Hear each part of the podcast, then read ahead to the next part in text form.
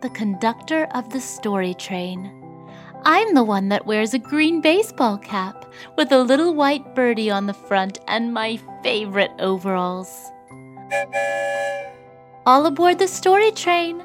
Find a comfy seat. We're about to leave the station, and you know what that means. We're going someplace new. One whistle, we're on our way. I wonder where Story Train will lead us this time. We're entering the Rainbow Tunnel. Hold on, everyone. It's off to far, far away. This is so exciting. Just on the other side of the short rainbow tunnel lies our destination. That was quick. We're already at the end of the tunnel.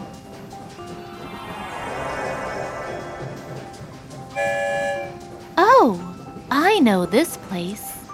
We're at a cottage at the edge of a lovely little village with cobblestone streets, pretty little shops, and lots of smiling faces.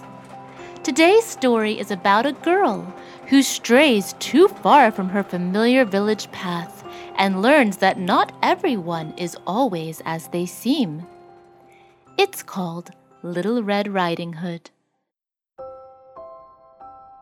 There was once a kind and trusting young girl who lived with her father and mother in a pretty little cottage at the edge of a beautiful village. There was a path that ran from her village through the woods, and at the opposite end of this path was another pretty cottage at the edge of another village. It was in this cottage that the girl's beloved grandmother lived. Everyone in both villages knew that as long as you stayed on the path, you were safe. But if you ventured off the path and found yourself in the woods, that was quite another matter. Everybody loved this little girl, and her grandmother perhaps loved her most of all, and gave her a great many pretty things. Once she gave her a red cloak with a hood, which she always wore, so people called the girl Little Red Riding Hood. One morning, Little Red Riding Hood's mother said, Put on your things and go see your grandmother. She's been ill. Take along this basket for her. I have put in it cake, soup, and other comfort foods to help her feel better. It was a bright and sunny morning. Little Red Riding Hood was so happy to be going to visit her grandmother that she happily started to skip down the path leading from her village through the woods and to her grandmother's house. All around her on the path grew pretty wild flowers, which she loved. Little Red Riding Hood decided that she would pick a bunch for her grandmother. Little Red Riding Hood was so focused on picking flowers that she wandered from the path. She was stooping to pick a flower when behind her a gruff voice said, Good morning, Little Red Riding Hood. Little Red Riding Hood turned around and saw a great big wolf. But because she had led a sheltered life, Little Red Riding Hood did not know what a wicked beast the wolf was, so she was not afraid. What do you have in that basket, Little Red Riding Hood? Soup and cake, Mr. Wolf. Where are you going with them, Little Red Riding Hood? I'm going to my grandmother, who is ill, Mr. Wolf. And where does your grandmother live, Little Red Riding Hood? Along the main path, past the wild rose bushes, then through the gate at the end of the wood, Mr. Wolf.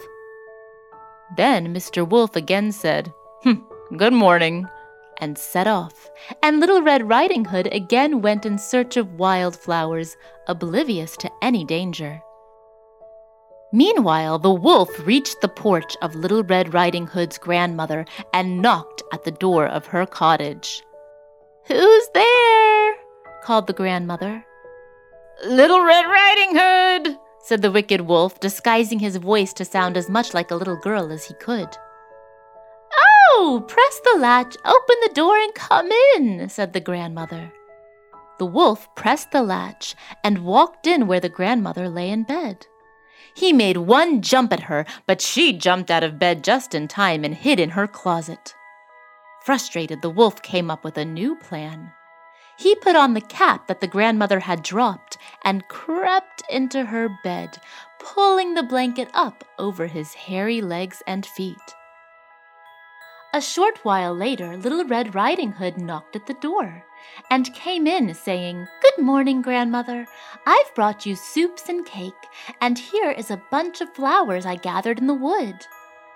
As she came nearer the bed, Little Red Riding Hood said, What big ears you have, Grandmother!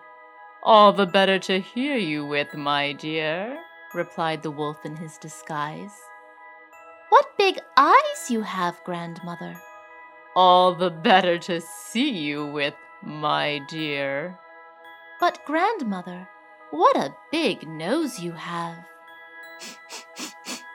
All the better to smell with, my dear. But, Grandmother, what a big mouth you have! All the better to eat you up with, my dear, the wolf shrieked as he sprang at Little Red Riding Hood. Just at that moment, Little Red Riding Hood's father, who chopped trees for a living, was passing the cottage and heard her scream in terror. He rushed in and with his axe chopped off Mr. Wolf's head. Everybody was happy that Little Red Riding Hood and her grandmother had escaped the wicked wolf.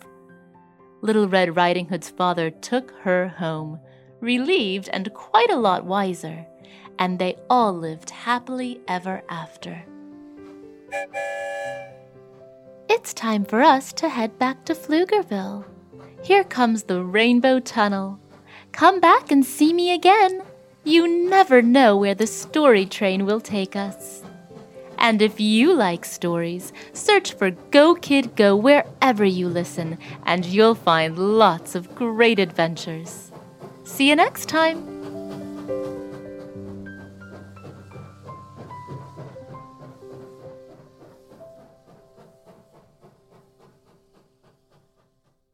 Go Kid Go